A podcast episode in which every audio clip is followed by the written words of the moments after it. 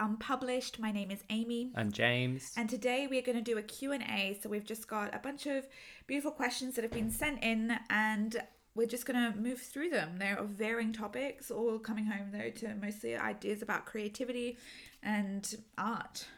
Yeah, I think it's um something that we've wanted to do more of probably is Q and A's. Like I feel I mean, from just from our perspective, like it can kind of be annoying to think of a new podcast episode each week. Yeah, Not annoying, just difficult. Like by the time I think we've got over fifty podcasts now, so just you kind of feel re- like you're repeating yourself a little bit too much. I think Yeah. if if every week it's just coming from my brain or your brain, it's like yeah. No, much it's better to have someone so else's nice. brain think of something. It's been so nice to get these questions, and we're live on Instagram as well. So thank you so much for being here, guys. If you have any questions that you'd like us to answer, we'll try and keep an eye on the comments there as well. Cool. So do you want to get going? Yeah, for sure. So we're going to try and go through them each question fairly quickly. We've already got a few that have been sent in beforehand. Yeah. Um, but of course, as Amy said, if you want to ask them in the chat, you're welcome to as well. Um, so we're going to try and stick to two or three minutes a question. I think. Yeah, I think that's a good idea. Yeah. Okay, so question one How do you manage lulls in business? Yeah. I mean, this is a big one. We're actually in a lull right now. We are in a lull, yeah. Um, and it's hard. It's really hard. Like you don't have a when you're creative, especially when you're selling on your own website, you don't have a steady income at all. Like even good weeks, week to week, are completely different, and there's no way to predict. Like you can kind of project a trend, but Yeah. lulls are really hard. Um, I guess what we do is we try and just remind ourselves that it ebbs and it's flows. a lull and that we're expecting it, Yeah. especially this far after a launch. Yeah. Because the last launch we did was January. January, So there's always a natural lull, kind of a month or two or three after a launch. Yeah. Um, it's just going to happen. It is. I think that something that I notice is just like I'm trying to pay attention to how I respond to lulls in business. So I, I think a lot of us can be uh, really inclined to try to overcompensate and control in other ways. So, and then that can lead to burnout. So we don't want the lulls in business to be triggering burnout. We don't want to be changing our pace or dishonoring our own internal metronome because we're in a lull. We need to be, you know, still trusting the process, knowing that it ebbs and flows, rather than like, I know that I'm inclined to, oh, I, I want to, you know, be more aggressive on Instagram or I need to be doing more IGTVs or like, you know, stories start coming up in your head about how you can um, control the situation. Whereas in reality, creative being a creative in business, it ebbs and flows and you just have to ride those waves. Otherwise, you're going to feel like you're pushing and pushing and that's so tiring. For sure. And I think, well, something from a practical standpoint that we need to get way better at is putting aside money in the launch periods. Yeah. Because, you know, when we hit one of these lulls and then it's like, oh, um, suddenly, we, you know, we got used to a certain level of income Yeah. and then it drops by half. Yeah. um, we should have been putting money aside before, and we're getting better at that. But that's definitely something we need to constantly be reminding ourselves because it's not a steady paycheck, Yeah, totally. and it's never going to be a steady paycheck. No, it never will be. We're not we're not going for that steady paycheck. We've chosen this life. for sure. We've just got a question on the live. Uh, it says, "How do you stay on track or keep in the habit of writing every day?" Yeah, well, I mean, I think going back to what we talked about a lot, which is just the bare minimum. You got to do the bare minimum. So that's picking a really achievable small goal that you can do every day. So don't go overboard. Like, don't pick ten thousand words a day. I mean, that may be completely ridiculous. Don't pick a thousand words a day. Yeah. Pick a hundred words a day. So we have um, a, a bare minimum of 500 words a day when we're in our first draft. That's, you know, it's been smaller than that in the past. We have to let the ego, you know, have a tantrum, but then we're not listening to it. We need to have small goals each day so that we can show up each day, even when we feel like shit. That's how we write every day. and really like even 200 like 200 250 words a day you're still gonna if you can really stick to that you're still gonna finish a whole book in a year which is incredible so many creators that I come across just refuse to get comfortable with the small goals. Like they're just, it's not glamorous enough for them. You're not getting the endorphin rush.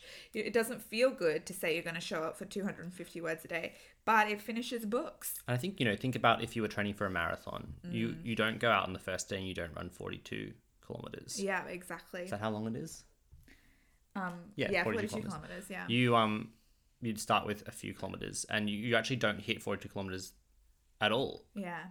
Until you until race day Yeah. you do small increments and you do small little sessions to build up your fitness Yeah, I think there's a lot of worth comparing um, creative practices to athletic practices. Like, for sure. And that's know. not to say like it's a bit of a fraught analogy because in a marathon you do get bigger and bigger and bigger. Whereas we're, we're really saying you should stay consistent. Yeah, stay consistent. But you might level up your daily goal from 250 to 500 after you feel comfortable with it, for Yeah. example. And sometimes, you know, we've experimented with going a bit harder than 500 as our bare minimum, and it always fucks with us, and we can't show up consistently. So we have that small goal, 500 words a day. That's how all our books were written. Apart from my first one, which took six years because I was obsessed with doing the 3,000 word days, burn out, forget about it, come back, 6,000 word day, burn out. And it took six years. When I started writing 500 words a day, it took me six months to finish a book. There's a big difference there. We've got to let that ego move to the side. So much better. Okay, cool. Thank you for that question. Do you plot your books or do you wing it? I winged, wung my first book. It was a bit harder, I think, and I've plotted my plotted my second book, and I'm in the middle of plotting my third book now, and I like it. Yeah. I like plotting, but so that's me. I personally as well winged my first book, the six year book, and now I plot and it's not as romantic, it doesn't sound as whimsical and creative, but I believe that plotting cuts down the time that you spend writing a book. I think you save a draft. yeah, I think, think- you might save more. Maybe yeah, maybe two, which is big because if you spend if you spend a week or two planning, I think you can save two months on a draft. Yeah. So maybe, I mean, maybe not, but that was my experience. Yeah. Certainly, I felt like I had, I felt like my second draft was my third draft Yeah. on this book. I'm sure that for some people, winging it, winging the creative process is a part of their, you know, their tempo, and that's how it feels in alignment with them. And I'm definitely not shitting on it. But for novels in particular, because they're so long, uh, such a big project, I needed guidelines, and that didn't mean I knew what happened in each chapter. It means that I know where the story's going, so I'm not just like moving with the characters in a blind space. I know where we're headed, and that doesn't mean I know what's going to happen exactly, but I like that structure, and it cut down my writing time massively. Which is not maybe something that you are interested in. Like Yeah. you don't need to cut down your writing time. Like, There's no rush to finish your novel. So it's like, if you like that feeling of exploration while you're writing, then just do that. Like it might just take another couple of months. Doesn't matter. Yeah. Just do one more draft. Totally. It's Depends fine. what you're valuing. Are you wanting speed? Yeah. Are you wanting to get it done? Is there a deadline? What I like about it is I like it being my story being clean. I like that feeling, Yeah. which I guess Yeah. if It you like it to be very messy, that's fine too. Yeah. It can get very messy without planning. Hmm. Okay. How do you pick and focus on one project when there, there are so many ideas out there? So what I do is I write down. I have a huge notebook um, on Evernote in my phone. I have multiple different book ideas, and it just I I'm writing only one thing, but I am plotting or planning or ideating on lots of other things. I Yeah. just won't write the others. I think that there is space to do multiple things at once. I personally, at the moment, have a non-fiction project and a, and a fiction project. They can into they can go at the same time. The problem is, is that when people use the the concept of having lots of ideas as an excuse to never create anything. And I see a lot of creators, they've got 10 things going on at once, not, not a single thing gets finished. And picking up more creative projects is a pro- way of procrastinating and mm. it's a perfectionism issue.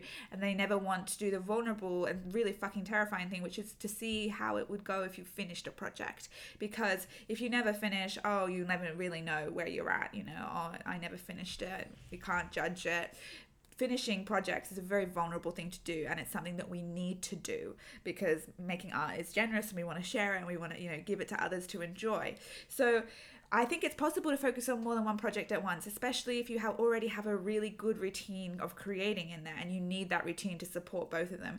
The problem is is when you're just picking up project after project because it's a great distraction and a great way to deviate from doing what you're being called to do. Definitely. I think um, you know, if you can maybe convert, say you have a novel idea that comes up, if you go, well, what if I just wrote it as a short story and that way I'm finishing it? And mm. then if I still feel called to it after I finish my current project, then I can expand the short story. Yeah. That's much easier. Yeah. And the other thing is, I completely agree with what you said. Like, for example, when I was writing my first novel, I was also finishing my master's thesis.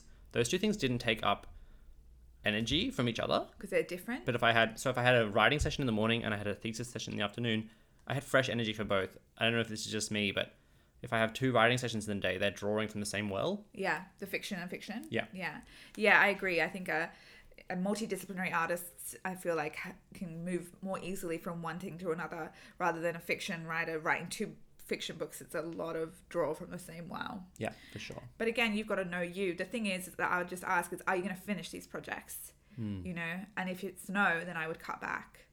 Yeah. Yeah. I just want to note to anyone who's on the live here that this will be a podcast. If you Yeah. do want to listen to this later, if Yeah. you're you, you- so don't worry if you can if you're coming in and out. Yeah, this will be recorded and up um, on Apple and Spotify. Cool. Next question. How do I deal with the anxiety and heaviness of putting yourself out there over and over again? Yeah, I mean it's really tough and something that we've both been through. Yeah. Um, we've both been Moving through a lot of through projection yeah. and um, it's hard. It's really hard. I think just you've got to really honor that difficulty. Yeah, I think the first thing to do is validate how difficult it is to be a creator and how how anxiety reducing inducing it is. We have to constantly do the vulnerable thing. It's very, you know, anxiety inducing, and our nervous system gets a lot of overwhelm from constantly sharing, constantly trying new things. Like, I swear to God, there is not a day where I'm not vaguely scared and I'm not doing something that challenges me. And it's really, I've really noticed it's been taking a toll, and it, the big part of the journey has been for me like noticing that it's taking a toll. Like too many of us discount the energy output of our creative endeavors because oh we're just having fun and I love to do this and it's my it's my calling it's my magic so how can it be taking energy from me? This is a really energy intensive practice creating and being vulnerable with our art. Every single day I'm giving a little bit of my soul to the world. Every single day you are doing the same we need to validate the fact that that's a massive energy drain, that it could produce anxiety, that it might not be always that great for our mental health as well.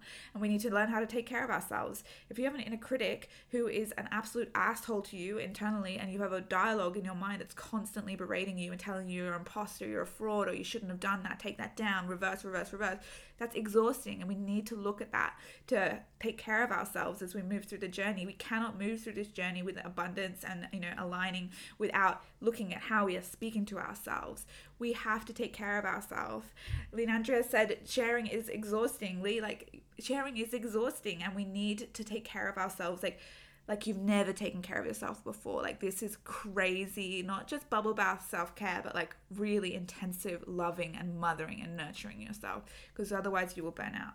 Definitely. And, you know, I know, Amy, I'd often talk about putting your stuff out there. Um, and this will be a question that's coming in lately, later, which we can maybe talk in more detail then. But it's okay to have times where you're not sharing constantly as well. Yeah. That's totally fine. It's okay if you have not. It's okay to have times where you have nothing to say. In you know, especially with the algorithm pressure and like you know all these social media platforms that want you to con- produce, produce, produce. We can't keep up. We can't keep up, and you don't need to always have something to share, and you don't have to share things all the time. Like that's a, a big part of the healthcare, of, like taking care of I was literally well. just saying to Amy, lying on the couch back there, going, oh, I just don't want to, I'm just procrastinating on the podcast at the moment because I feel like I have nothing to say. Mm. And I feel like I have nothing new to say. Which, whether that's true or not, like that's just something that happens. yeah, totally. And we need to listen to that. you can just get tired of saying stuff. Yeah, the way that we tend to our creative selves needs to be next level in order for us to deal with the anxiety and the stress that it comes from doing this work. And I've just, um, just to, where was that, where was the question that related to this? Um, Um, wait, where is that question? Did I write it down? maybe not. The po- point of the question was, um, you know, is it okay to have periods of downtime essentially where, uh, like, is it okay to take time off sharing your work? So Oh, it's yeah, essentially a yeah, very yeah, similar question. So it's like the answer I would say is, yeah, just go. I mean, I I do this. This is essentially my whole creative practice. Is I feel like I'm in my apprenticeship stage still, and I feel like I'm still building. Yeah. um, and that's okay. Like you don't have to be like you don't have to feel like you immediately are putting your work out there. Yeah. The point important thing is to be creating creating still and developing. Yeah. I think that, I mean, obviously, like, I'm a big, I'm talking about sharing all the time because it's a generous thing to do and it's so important, but you don't have to be sharing all the time. You're allowed to have the learning phase. You're allowed to have the introspective phase. You know, as, as long as we are committing to this creativity and we're coming home and looking after our inner child and we're doing the work, like, that's the magic part. And sharing is a really important practice, but if you feel like you're in your, like, apprenticeship phase or if you feel like you need time alone with your art, like, take that and recognize that that's what you need. We need to be listening in to where we're at. For sure. We've got a question here from Sam. I want to write, but it is very tedious to edit. How do you balance the creative blast with the details of editing? Oh, Sam, there's a question here that says, "What do I do if my art is boring me?" And I, that really interplays, and I resonate with you hugely. I fucking hate to edit, and I love the creative process of writing a first draft, and it's James feels very differently to me because he's more of an editor than I am. But it's a big th- it's a big deal. Like if I choose to write a novel, then I choose to engage in the editing process as well, which doesn't enliven me, and I'm not detail oriented. And for me, this is about um, coming home to the fact that I take this seriously. You know, creating is something that I take seriously. I want to be good at it, and that doesn't mean I'm going to enjoy it all. A lot of the creatives I work with are obsessed with the idea that if they're not enjoying the writing process, that something's wrong. And like it's not going to be all sunshine and rainbows. And I think we just need to acknowledge that if we're going to take ourselves seriously as writers, as artists, as creatives, as entrepreneurs, some of it's going to suck a bit. Yeah, I think you. I mean, as you say, uh, I'm probably a bad person to take advice from here because I quite enjoy the editing process. Of course, I get to the end and I'm like, maybe I, I enjoy the draft two, draft three, but draft four, draft five, yeah, that's starting to get really boring. I think once we, we get to a stage that we can, if we have the privilege to, I have for my last two books chosen to get an editor for the very last part of the book because I cannot be dealing with the copy editing spelling element of it. I don't want to do it and I'm not good at it. So I chose to invest money in getting support there. Um, but yeah, it's I just want to honor the fact that yeah, especially in novel writing that two very different ways of thinking that creative pure creative flow and then the editing process are very different and you don't have to like them both yeah i think you know editing is something that you kind of do have to just treat more like um, a, I don't want to say chore, but like it's just it's a job. Maybe? It's more yeah, it's more akin to a job than writing. I yeah. feel like um uh, might be the reality, but I don't know. Yeah, I don't know. It's tricky. It's tricky. Thank you, Sam. We've got another question here. I've got a big inspiration to write, but I can't write. I don't have the full motivation. How do I get the motivation? Again, like I wish I had this like exciting, like oh my god i've got the most amazing answer for you. But unfortunately like motivation just comes from habit and from consistency and from showing up and creating these little habits each day. And again i we always teach you know that they should be small. So can you write 100 words each day? And also your expectation on the quality should be small. Like mm-hmm. i think something that i've had to get really good at is just accepting that i'm going to go to write and it might be really bad today but still writing that that 500 words. So it's like don't get hung up on the quality of what you're writing immediately. Just yeah. get through it. Yeah. We shitty art, low standards, like, but showing up each day because otherwise we're never going to feel motivated if we're expected to show up, write four thousand words, and expect them to be brilliant.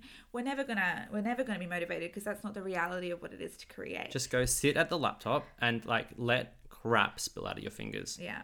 Like absolute crap spell and don't care. All you have to do, your only commitment to yourself is just go bash the keyboard for 10 minutes. Yeah. That's it. Turn the brightness down. Yeah. And write blind so you're not constantly judging yourself. We have to get out of our own way when it comes to this. We can't be the judging and, you know, hating on ourselves because the motivation will just be sucked out. Yeah, for sure. It's just, you know, make it as easy as possible for you to sit there and write so it's not this big, crazy, yeah, intimidating thing.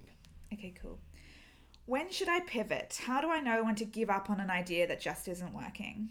This is a really big question. I think it's really important. It's going to be quite nuanced.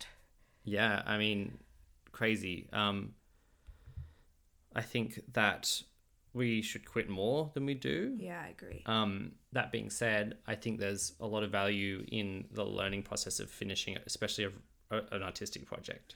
Yeah. So if a creator's like asking when you should pivot, my one rule would be you have to l- let it have life. Like you have to finish the project and you have to share it. Mm. Like don't pivot before that. Yeah. Or you have to finish the project at least. I mean, you don't necessarily have to share it. You I don't think, think so? No. Well, then how can you know it's not resonating? Well, you at least maybe okay, maybe, but I think there's just a lot of product uh, value in the art and uh, in growing your ability to make art by finishing projects. Yeah because my, my argument is so much of it of this process is getting good enough. I feel like you mm. know for me i'm like i'm just trying to level up as a writer. And i can't practice all the aspects of writing unless i finish a project. Mm. so if all i'm doing is first draft first draft first draft i'm never practicing editing. And if all i'm doing is writing 100 words polishing it writing 100 words polishing it writing 100 words polishing it i'm really just practicing editing. Yeah. Um so I'm not practicing the full thing. And so you, know, you want to finish it. Yeah, and yeah. second draft editing and third draft editing and fourth and fifth are all different. But what about the people who get stuck finishing projects but never sharing it? Like what we can't pivot. like sharing it. So like I'm I'm assuming that this question's kind of come from like a business aspect. So Hmm. when should I pivot from you know I'm giving work out there, Yeah. Okay. Yeah, that makes sense. Yeah. Okay, I understand that more. and so I would say like if this is about a business question, like when should I pivot in my business? Like my creative output is is not resonating. You've got to make sure that you're sharing it. So you Yeah, can't like okay. if you're building a product and then you're looking at your product at the end of it and you're thinking this is shit, and then you pivot, you're never giving that. I was I was more chance. thinking from a purely creative perspective Yeah. like when do I abandon the book. Yeah. But yeah. okay, but from a business perspective, I think um, you're 100% right, Amy. I think it's just put it out there and then almost like forget about it. Yeah. That's the best thing to do. Like, uh, and detach from the outcome if you can. Yeah. And then if it's still not resonating you've done the brave and generous thing and it's not feeling good, it's not feeling well, it's not, you know, providing financial abundance if that's what you wanted from it, then start looking at like when to pivot. Like and then start looking at how you can do it differently. I mean, but I I- think it needs several weeks out in the wild, maybe and, more. I mean, if anything, I feel like you should be pivoting every every product, every launch. yeah, and also may- maybe pivot. Like you can do small pivots, Or like iterating essentially. Yeah. So this didn't work marketing it this way. So now I'm going to try and grow my mailing list. This didn't work marketing it this way. So now I'm going to try and open a podcast. Yeah. Like that's constant pivoting, like constantly adding to your business, trying new things. It doesn't necessarily mean dropping everything at once. And like, Hmm. oh, this didn't fucking work. I've got to try a whole new craft. Yeah, because if no one's responding to your product, it doesn't necessarily mean the product is bad. Yeah. In fact, it almost has no correlation It to has, that. yeah, no correlation. um, it, it's probably has a lot more to do with what you're doing to support the product. Yeah, I like that. Okay, do you or James have advice navigating the transition from muggle job to creating full time? I'm very anxious about money. Yeah, totally 100%. valid, totally valid. And the transition between muggle work, regular work, and full time creativity is a really big. It's really big. It's really exciting, but it is really scary. Um, I mean, my advice is to build the income first. yeah. I think. especially if you know that stress is on finances is really high like building the income from your creative business to a point where you feel safe enough to move away from muggle work. And that can be really hard because so much of the time muggle work is taking up so much of your creative time. It's slowing down that creative journey and it's you know exhausting you. And i just want to validate that it's not an easy transition at all. It's not easy. And i just like i really resonate with the pain of that transition. For sure.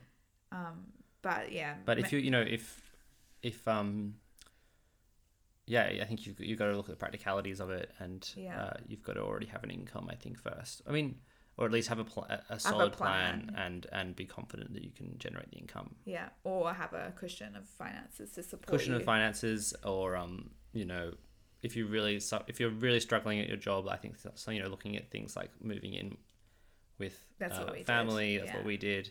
Um, if you can. if you can, yeah. Yeah.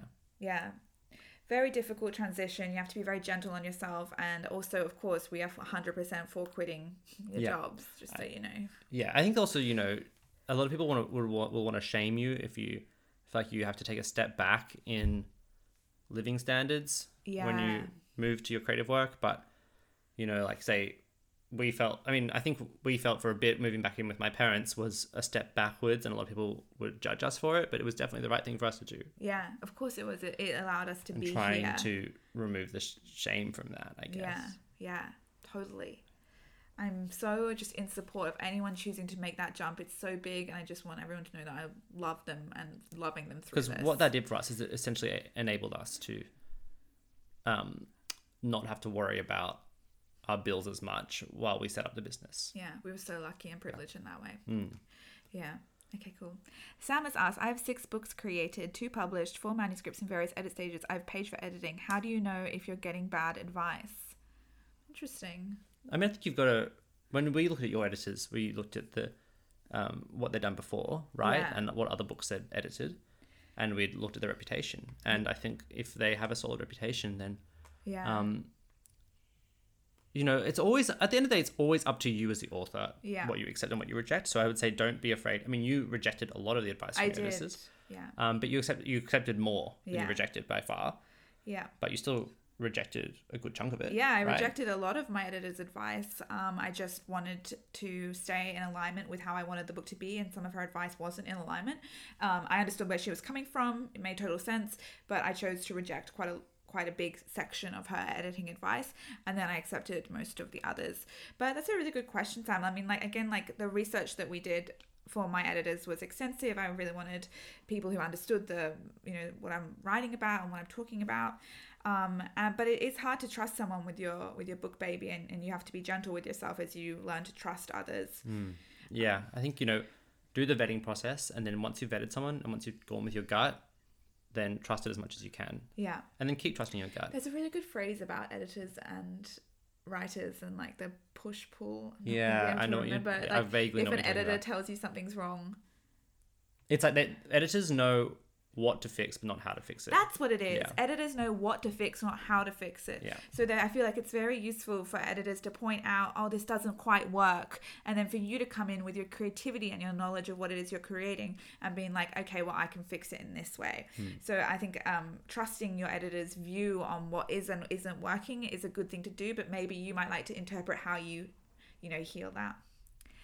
Okay, cool. How did you know that you wanted to self publish books for artists? I.e., how did you know what creative business to start as an interdisciplinary artist? I mean, it was random. What? no, it wasn't random, but it was like we didn't like we just went for it. Like we just, you know what I mean? Like it wasn't like we had some grand plan. Yeah. It was like you had a you had the idea for the compendium. Sorry to speak for you here, but just from an outsider's perspective, it was Yeah. like you had this idea for the compendium, and you weren't like, "This is my career." Yeah. It was like, "I have this idea for this product, and I'm going to go for that." Yeah. Yeah, And I it mean, was like- in terms of like choosing the actual self-publishing mm. route, like we, I had an idea and I wanted to share it, and the quickest and easiest way to share it was through self-publishing it on Squarespace. In terms of how did I choose that business and like why did I choose to publish books for artists, it's because I wanted the books that I wrote, and I chose to be a creative coach and a book doula because I, as I went through my journey of writing my own books, felt very alone, and I wanted someone there, and so I became that person. I wanted someone to support me in the loneliness of it all. I wanted someone to tell me that I'm on the right track. I wanted someone to affirm me and validate the fact that I wanted to be an author, and I never found that person. And so once I finally got my shit together and moved through a lot of depression, a lot of bullshit, I was like, I'm gonna be that person for other artists. And so that's how I chose to, you know, that's why I chose to write for artists. But in terms of why did we self-publish, it's because I wanted to connect now, and so that was the best way to do it instead We- of waiting years, which is normally what it will take. You know, a year to two years if you choose to traditionally publish. We looked at we Amy had a full proposal up for the Perfectionist and Procrastinator. It was going to be a combined book, um, potentially with, and they were, they were just going to be two, two kind of parts to a bigger book. Um, you'd written the proposal. Yeah, and I'd, I'd spoken to publishers about it, and they said that it would probably take uh, a year and a half. Um, and And that was us going through the regular process, not like we were like getting any special treatment for Amy's following. It was like we had we had approached a couple of publishers ourselves, um, in the normal way, yeah, um, no guarantees or anything, and then we had just sort of gotten a little bit into the process, and we're like, you know what, yeah. it's just going to be better for us to and do this ourselves. financially it was a lot better for us to self-publish like we've had an income off those books for the last two years whereas if i had gone for a publishing contract um, it would be only just out maybe maybe not even out yet Probably not out yet. and i would have made no money at all Mm. so that's a bit of that story lee says you truly landed right in your gift by doing for others what you what you felt was missing for you thank you i feel like that's exactly what i did and i'm grateful for you seeing me okay guys Unless anyone has any more questions. Yeah, I any last minute all questions? we've got. Um, yeah, I think that was. I mean, if anyone also in future wants to send me or Amy a DM with a question for the podcast, then we can collate them and Yeah. we can maybe build them for other Yeah, podcasts. hundred percent. We're always so. I love getting a you know an email or a DM asking it to talk about specific topics on the podcast. This is we want to be talking about what's relevant to all of us as creatives, not just always what's going on in our own life. I, I'd much rather hear from you and answer what's on your heart than Yeah. just talk, just bullshit about what I've been thinking about for the last two weeks. You know, that's it's much more interesting to me. All right, guys. Thank you so much for being here, for witnessing us. I hope you have a beautiful rest of your day. Thanks, everyone.